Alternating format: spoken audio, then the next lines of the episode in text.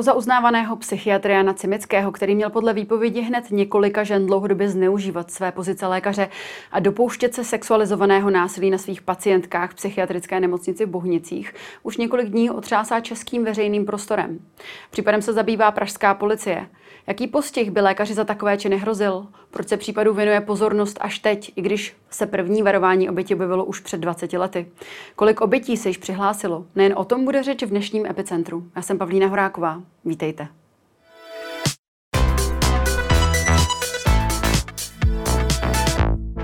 Ve studiu vítám advokátku Lucii Hrdou. Dobrý den. Dobrý den. Vlnou obvinění proti známému psychiatrovi spustila informace, že Cimický dostane od prezidenta Miloše Zemana vyznamenání za zásluhy v oblasti kultury. Tehdy se ozvala zpěvačka Jana Fabiánová, která na svých sociálních sítích uh, nařkla psychiatra ze sexuálního napadení, k němuž došlo před 20 lety. A od té doby, od tohoto momentu se ten seznam jeho obětí jen rozrůstá. Přepojila se k němu i Martina Hinková Vrbová, moderátorka pořadu Sama doma, která nebyla jeho pacientkou, ale s lékařem uváděla pořád, co mám dělat, když. Vy jste před dvěma dny na svém Twitterovém už tu zveřejnila výzvu po potenciálním obětem. Zajímalo by mě, jaká byla reakce a kolik už obětí, potenciálních obětí se vám ozvalo? Já jsem dělala tu výzvu uh, pro oběti a pro svědky a celkem se mi zatím ozvalo přes 30 lidí. Svědci i oběti dohromady. Svědci a jaká oběti. byla všeobecně reakce na tuto uh, výzvu? Pozitivní. Prostě ozývají se ty ženy nebo i muži, kteří jsou svědci, uh, že vlastně chtějí pomoct, chtějí, aby se to začalo řešit a většina z nich říkala, Eh, těch obětí, že to dříve neřešili. Buď to se svěřili třeba svým psychiatrům jiným v té době, tam bylo konstatováno, no jo, to také, všichni to víme, mm-hmm. anebo uh, vlastně se cítili buď to zastrašeny, anebo je od toho zrazovalo okolí, aby s tím něco dělali. Mm. My se k té roli svědků ještě dostaneme dneska. Eh, tím případem se v současné době zabývá pražská policie. Proč se ale pozornost po tomuto případu věnuje až teď, když to první varování oběti se objevilo už před 20 lety? Jo, to se mě neptejte. Nebo lépe řečeno takhle, eh, zeptat se můžete, já vám na to asi neumím odpovědět. Tady je důležité to, že pokud je něco veřejným tajemstvím, tak eh, to je proto, že velká část společnosti tento jev toleruje. A pokud to toleruje velká část společnosti, to znamená, že ho omlouvá, nechce ho řešit nebo rozmlouvá jeho řešení lidem, kteří to řešit chtějí. Takže uh, to asi k tomuhle došlo. Hmm. Jak je to přesně tedy v České republice s tou promlčecí dobou u takovýchto trestních činů? To je jedna z nejsložitějších otázek trestního práva, eh, protože eh, trestní zákon nebo zákonník se vyvíjí v průběhu času a pokud tam jsou věci, které by měly být 20 nebo 30 let staré, tak se musí řešit eh, vždycky v době, podle toho v té době platného práva. Pokud náhodou nějaký stávající zákon není příznivější, a navíc v každé té době byly jiné trestné činy s jinými sazbami. Mm-hmm. Uh, jo? Takže třeba neexistoval trestný čin uh, sexuálního nátlaku, dal by se podřadit třeba pod trestný čin pohlavního zneužívání v některých, uh, v některých kauzách, u, u něčeho třeba znásilnění ve druhém odstavci u staršího zákonníku, takže je to velmi složité. Obecně lze říct ale, že promlčecí lhuty se nestav, uh, neběží, pokud ten pachatel pokračuje v trestné činnosti nebo páchá jinou trestnou činnost, mm-hmm. uh, to znamená, že vlastně i když vy máte třeba 15-letou nebo 8-letou promlčecí lhutu, řekněme, a on v té lhutě spáchá něco jiného, tak ta lhuta se přeruší, začíná běžet znovu toho nového trestného činu. Uh, takže je teoreticky možné, že pokud by se našlo dost obětí, uh, které by byly rozprostřeny časově po, po celém tom období, tak vlastně žádný z těch skutků nemusí být promlčen. Ale tohle vůbec není na mě, tohle rozhodování, to musí udělat policie až po tom, co si vyslechne uh, všechny oběti. Mm-hmm. Jaký tedy je reálný postih, by panu doktorovi mohl hrozit? Uh, a zajímalo by mě i také, zda ta česká legislativa um, myslí na to, nebo jestli nějakým způsobem zohledňuje to, že se zde nejedná jenom o sexualizované násilí, ale jedná se zde i zneužití jisté pravomoce, jisté pozice lékaře. Přece jenom jako psychiatr by měl léčit, pomáhat a svým jednáním on šel ale přímo proti té Hippokratově přísaze. Myslí na to nějakým způsobem náš právní řád? Já bych nechtěla komentovat tuhle kauzu, ale obecně můžu říct, že uh, pokud vlastně uh, byla byla spáchána u některé ženy, tam došlo třeba k těžké újmě na zdraví, třeba ve formě posttraumatické stresové poruchy a tím, že jich bylo hodně, tak se určitě spadá do nějaké vyšší Eh, skutkové podstaty, která má přísnější právní kvalifikaci s vyšším trestem. A to, jestli eh, vlastně se někdo dopustí trestného činu jako lékař vůči své pacientce, může být buď to přitěžující okolností obecnou, anebo to může být součást kvalifikované skutkové podstaty nějakého trestného činu. Ale eh, to opravdu záleží na tom, co policie vyšetří mm-hmm. a vlastně na ono se tomu říká subsumce eh, v trestně právní hantýrce, ale vlastně to znamená, že vezmete ten skutek a pak se ho pokusíte napasovat na nějakou skutkovou podstatu. Takže na co se jim to podaří napasovat, mm-hmm. tak podle toho se bude počítat jak promlčení, tak trestní sazby a podobně. Mm-hmm. A ten počet let, na který uh, by mohl možná skončit ve vězení, dá se vůbec něco takového říct? Tak teď třeba máme uh, u takového toho základního znásilnění, ve druhém odstavci e, sazbu 2 až 10 let, ve třetím odstavci e, je to 5 až 12. Ale jak jsem říkala, tam ještě jsou e, vlastně, je tam vliv toho, že se ten trestní zákonník měnil a že tam jsou různé sazby pro různé trestné činy v průběhu doby. Mm-hmm. Ale musíme si jenom uvědomit to, že v České republice to není tak, že vlastně se, by se sazby sčítaly, jako je to třeba v USA, kde vlastně může, eh, když je tam sazba třeba řekněme 5 až 12, tak může dostat 8 a za další 8 a zase 8, až je to třeba 150. U nás je prostě ta horní hranice maximum. Mm-hmm. Jak se vedeme v té tvrdosti těch postihů za sexualizované násilí, jak se vedeme ve srovnání v zahraničí? No podle toho, s jakým zahraničím. Hmm. Samozřejmě jsou, jsou země, které třeba netrestají vůbec manželské znásilnění, uh, a, ale pak jsou země, kterými říkáme jaksi civilizované nebo vyspělé země a ty trestají uh, většinou uh, znásilnění mnohem přísněji než my. A u nás je to tak, že 50% pachatelů znásilnění odchází od soudu s podmínkou, a 86% pachatelů pohlavního zneužívání odchází s podmínkou a tři čtvrtiny pachatelů domácího násilí odchází s podmínkou. Takže tady určitě prostor pro zpřísnění je to něco, co by se mělo v budoucnu změnit?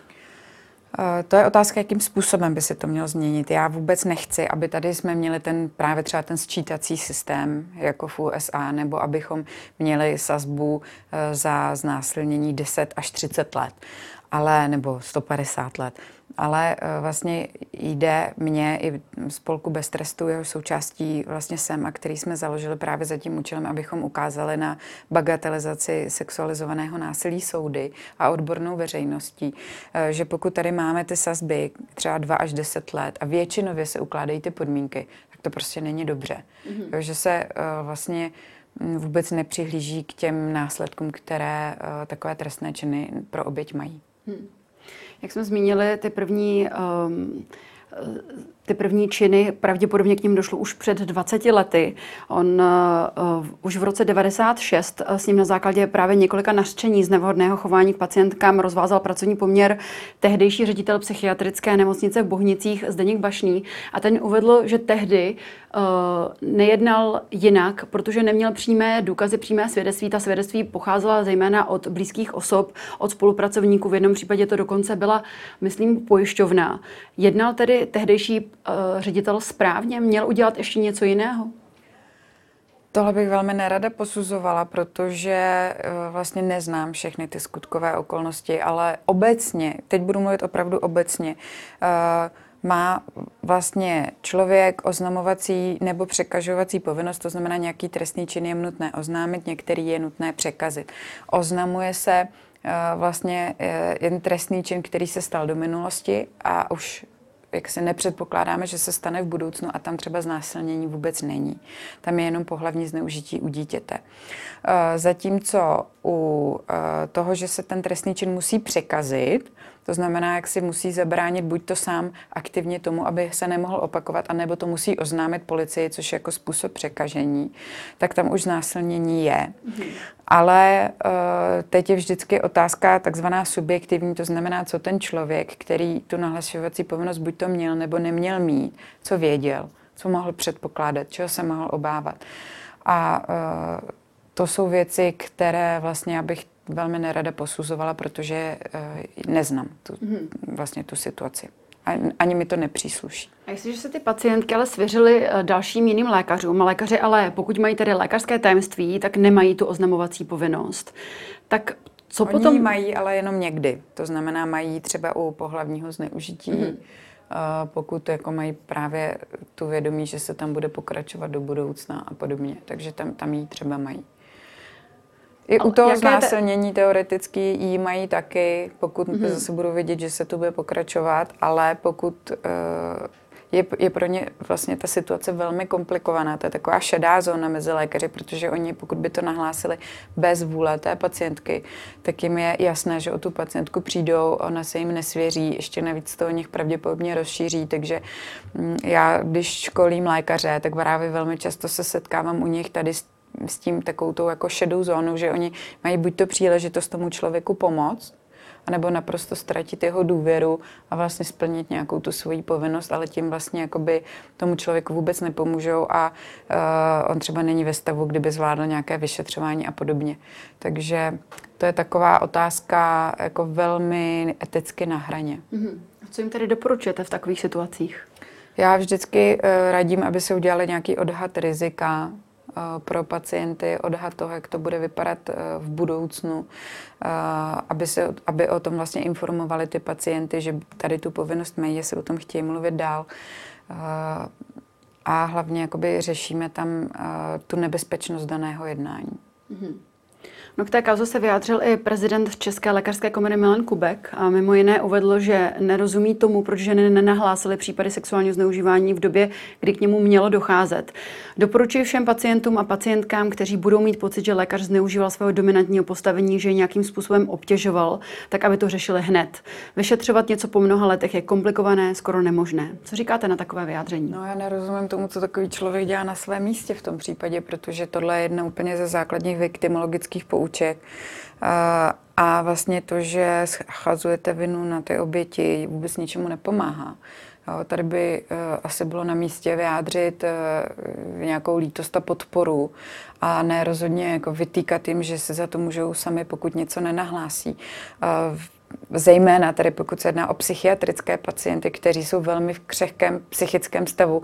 Právě kvůli tomu křehkému psychickému stavu, psychickému stavu přichází k tomu lékaři, tak potom od nich asi budeme těžko čekat, že otřesené ještě ze sexualizovaného násilí, které vlastně má největší latenci, to znamená nejméně oznamované ze všech trestných činů, jako najednou někam poběží a budou něco vytahovat na člověka, který jako v, v dané době byl velmi známý, holedbal se, oni mi třeba říkali, že tam prostě měl ve své ordinaci fotografie se známými lidmi, vlastně vyprávěl jaký je spisovatel, jak ho všude znají a podobně. To přece nemůžeme vůbec házet tuto vinu na konkrétní oběti. Mm-hmm. Ten názor ale jeho bohužel v české společnosti není ojedinělý a ta otázka toho, proč to ty ženy nenahlásily dřív, proč to trvalo 20 let, je prakticky nejčastější. Co byste jim tady vzkázala? Protože dřív nemohli. Protože dřív to je úplně, hmm. To je úplně to nejjednodušší, co se dá prostě na to říct, protože to jinak nešlo. Hmm. A já si myslím, že Uh, takové to machrování, kdyby se mně to stalo, já bych to hned šel nahlásit, tak to je opravdu jenom plácání do vody, protože nikdo neví, jak zareaguje jako oběť trestného činu. Uh, zejména tady takto intimního a v situaci, kdy je člověk eh, jako, uh, řekněme, má nějaké psychické problémy. A takové toho ledbání se jako, ono to je úplně běžné, třeba když ženy popisují, že někdo napad v tramvaji, no tak mu dej facku, dej mu pěstí. Jo. Pokud někdo narušuje váš, eh, vaši intimní zónu, je to predátor a on má zjevně uh, úplně jinak posunuté normy chování, než je máte vy. To znamená, že pokud jako se nerozpakuje, vás osahává, tak v okamžiku, kdy vy mu dáte facku, tak můžete předpokládat, co, že vás kope, že na vás vytáhne nůž, jo, to jsou věci, které prostě se velmi dobře radí od eh, televize nebo od obrazovky počítače, ale na místě už eh, ty lidi se většinou úplně chovají jinak. Hmm. Nehledě na to, že 70% obětí sexuálního násilí zažívá takzvaný disociativní stupor, což je vlastně jeden z forem který, přežití, nebo jedna z form přežití, který ten mozek se snaží vlastně usnadnit člověku smrt, protože 95% obětí si při znásilnění myslí, že umře. A ten jejich mozek vlastně vezme to informace, že umírají a Eh, spustí tady tu disociativní uh, vlastně akce, to znamená, že ten mozek jako odpojí od ovládání rukou, nohou, pusy, prostě nemůžete volat o pomoc, nemůžete se hýbat. Oni tomu říkají, jako by zmrzli.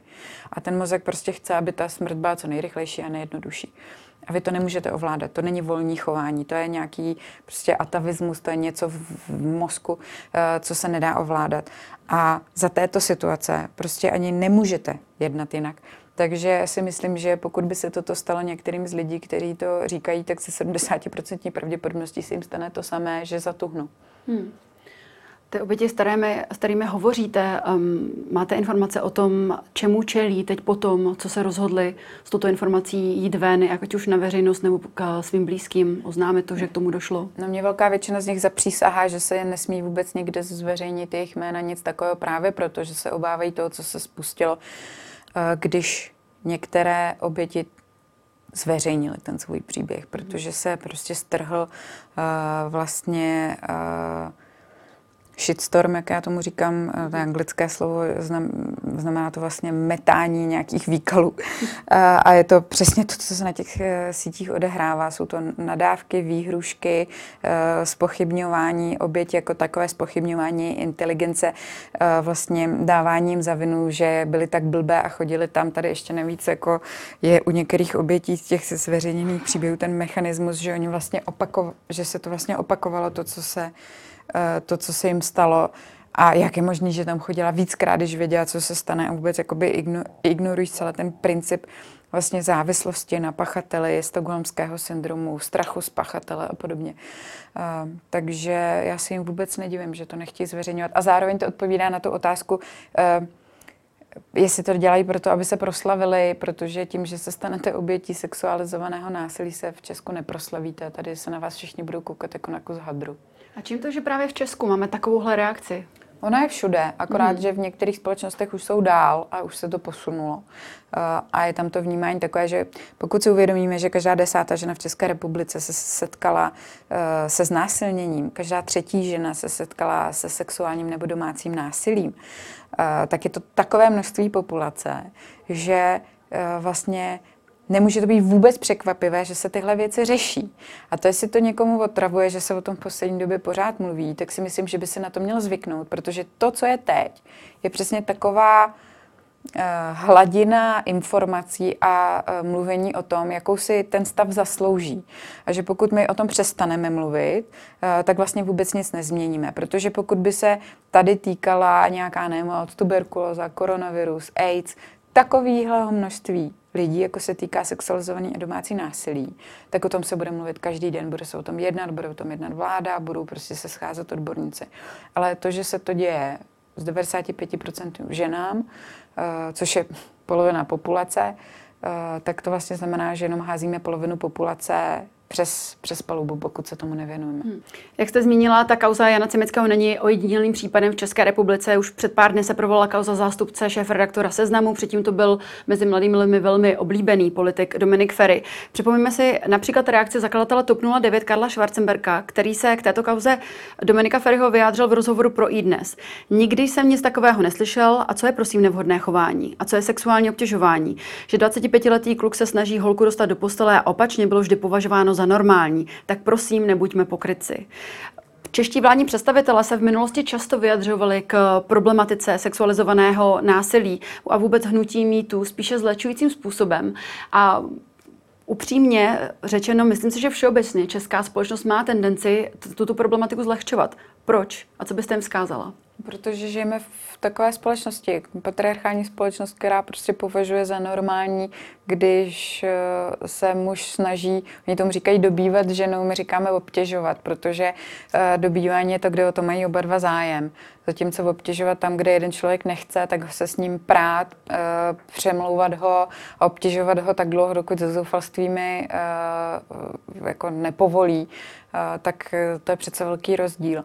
A omlouvání násilníků vůbec není v pořádku. A já si myslím, že ale u kauzy Ferry se vlastně ukázalo, že mm, politici tady ten narrativ musí změnit, protože z toho byl velký problém. Myslím, že jejich PR oddělení se poučilo a že vlastně v konkrétní kauze pana Cimeckého už se takových věcí jako moc nedočkáme.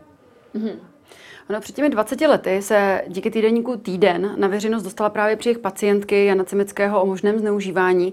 Tehdy ale tehdy byl zveřejněný článek s, se svědectvím jedné z těch pacientek, ale uh, podle všech informací se zdá, že žádnou velkou reakci to nevyvolalo. Dnes tady už reakci ale vidíme. Dalo by se tedy říci, že se změnilo klima ve společnosti? Ne?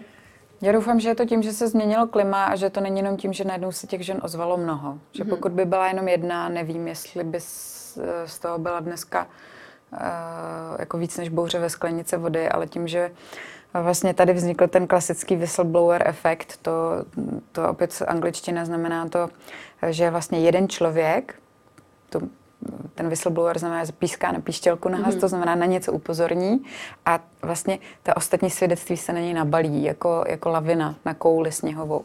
A je to proto, že spousta uh, obětí sama sebe spochybňuje, vlastně uh, dává si to za vinu, protože si myslí, že byly jediné že všechny ostatní se dokázali uh, ubránit, porvat se, věděli, do čeho jdou, bylo jim to jasné a podobně. A pak najednou zjistí, že vůbec nebyli v tom sami a že to pravděpodobně není jejich vina a mají mnohem větší vlastně chuť s tím něco dělat. A nehledě na to, že po téhle té době už uh, já vlastně, když s nimi mluvím, tak jim nabízím tu právní pomoc. A některé ji samozřejmě přijímají, protože říkají, že s tím mají stále problém, ale některé říkají, že už naštěstí, jak to bylo před dlouhou dobou, tak už o tom dokážou mluvit, takže už nebudou třeba tu asistenci potřebovat. Mm-hmm. Jo, to znamená, že to vlastně, to zpracování toho traumatu trvá velmi dlouhou dobu jestli to domů dobře rozumím, jsou mezi těmi obětmi, které se vám ozvaly, i ženy, které um, to mají vyřešené až do té míry, že nebudou chtít trestně nějakým způsobem. Ne, všechny ne. řekli, že půjdou na, mm-hmm. na policii, že, že před policií to řeknou, mm-hmm. ale že prostě nebojí se, že by se tam třeba z toho psychicky zahroutili nebo něco takové. Mm-hmm. Ono jedním z bodů v té nové koaliční smlouvě, která byla zveřejněna uh, včera předevčírem, uh, je i větší ochrana pro oběti sexuálního, sexualizovaného násilí. Věříte, že je možné, že dojde k nějaké reálné změně v blízké době? Ono je to takové jako velmi hezké prohlášení, které uh, nikomu neuškodí, nikomu nepomůže. Já bych chtěla vědět, co to konkrétně znamená. Hmm. Před volbami slibovalo několik stran vlastně změnu uh, ve věci uh, skutkové podstaty znásilnění a její zahrnutí o vlastně souhlas nebo nesouhlas uh, k, ke styku. A uh, uvidíme, jestli se tady toho vlastně ty strany chopí. Teď mají mnohem větší moc, než měli předtím. Řekli, že to podpoří, takže jsem zvědavá a doufám, že se to podpoří a že to nebude nějaká kosmetická vlastně jenom změna pro změnu. Mm. Že dojde opravdu k úpravě, kde budou zahrnuty i uh, třeba mm, vlastně z, eh, z, změny nějakých výkladových ustanovení, tak abychom si konečně vyjasnili, co to znamená bezmocnost, uznásilnění, co to znamená, když ta oběť se nemůže bránit nejenom proto, že je svázaná, ale třeba kvůli tomu disociativnímu stuporu a podobně. Mm. A zvýšit ochranu obětí by bylo určitě třeba, my se v poslední době potýkáme s tím, nevím jestli, nebo takhle, víme všichni, že státu dochází peníze, ale nemyslím si, že by to bylo zrovna vhodné šetřit tady na tom. Velmi se utahují vlastně peníze, které směřovaly k tomu, aby oběti závažných trestných činů měly vlastně právo jít k soudu a k výslechům s advokáty na náklady státu.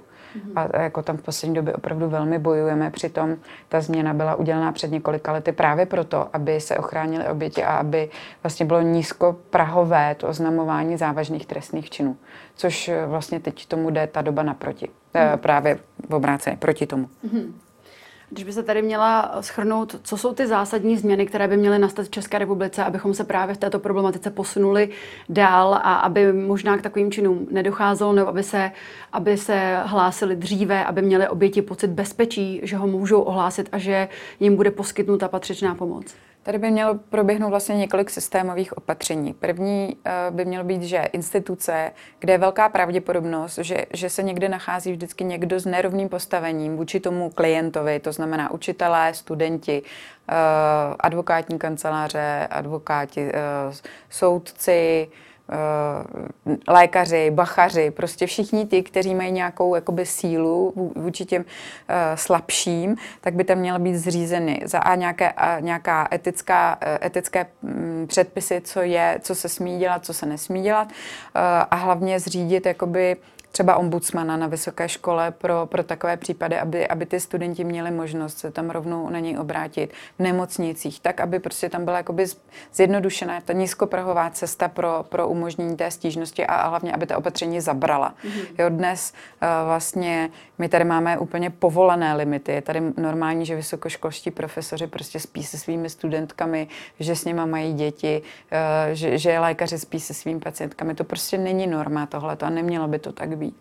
Eh, a eh, za druhé by to chtělo systémovou změnu v úpravě vlastně problematiky obětí, jenomže problém je v tom, že na tom pracují tři ministerstva. Máte to pod eh, ministerstvem práce sociálních věcí, pod justicí a pod eh, vnitrem. Mm-hmm. A tady by vlastně chtěl, aby všechny tyhle ty orgány, které se podílí na ochraně zvlášť zranitelných obětí, spolu spolupracovaly. Protože když spolupracují, tak ta ochrana je i dnes dobrá. Pokud nespolupracují a uh, ty lidé tam propadávají těmi záchrannými sítěmi a zejména se to stává tam, kde jsou lidé chudí a nemají peníze na to, aby si prostě najeli nějakého advokáta, který za ně bude říkat, tohle je špatně, tohle je špatně, udělejte to správně, tak prostě potom uh, tam vlastně ta ochrana ztrácí smysl. A uh, vlastně chybí nám jako nějaká komplexní úprava a metodiky k tomu, jakým způsobem mají uh, ty uh, orgány uh, směřující k ochraně oběti právě fungovat. Hmm. Poslední otázka. Hm, jaký vývoj tady můžeme v této kauze očekávat? A Jakým způsobem a kam se mají hlásit případné další oběti? Je tam nějaký časový termín, do kterého by se měli přihlásit? Eh, jak to přesně bude probíhat? Žádný termín není. Mohou se hlásit přímo policii. Policie už udělala výzvu. Samozřejmě mohou se přihlásit i mě, eh, pokud mají třeba pocit, že potřebují právní zastoupení v té věci. Já už jsem v kontaktu s policií a budu domlouvat, eh, jakým předám tyto informace. A musíme si všichni uvědomit, že všichni jako čekají od eh, tady toho jako výsledek rychlý. Ale to vůbec tak není. Pokud se tady něco odehrávalo, bylo to mnohem díl než 20 let, eh, nebo mělo se to tady odehrávat tak dlouho, eh, tak tam bude obrovské množství lidí, které budou muset policie vyslechnout, zjistit spoustu věcí a tyhle ty kauzy trvají docela dlouho, než se vyšetří. Mm-hmm. Tolik advokátka Lucie Hrdé, já vám děkuji, že jste si na nás dnes udělala čas. Děkuji. A to už je z dnešního epicentra vše. Já jenom připomenu, že záznam tohoto dílu společně s těmi ostatními naleznete jako vždy na blesk.cz. Já se s vámi pro dnešek loučím a těšíme se opět zítra. Na viděnou.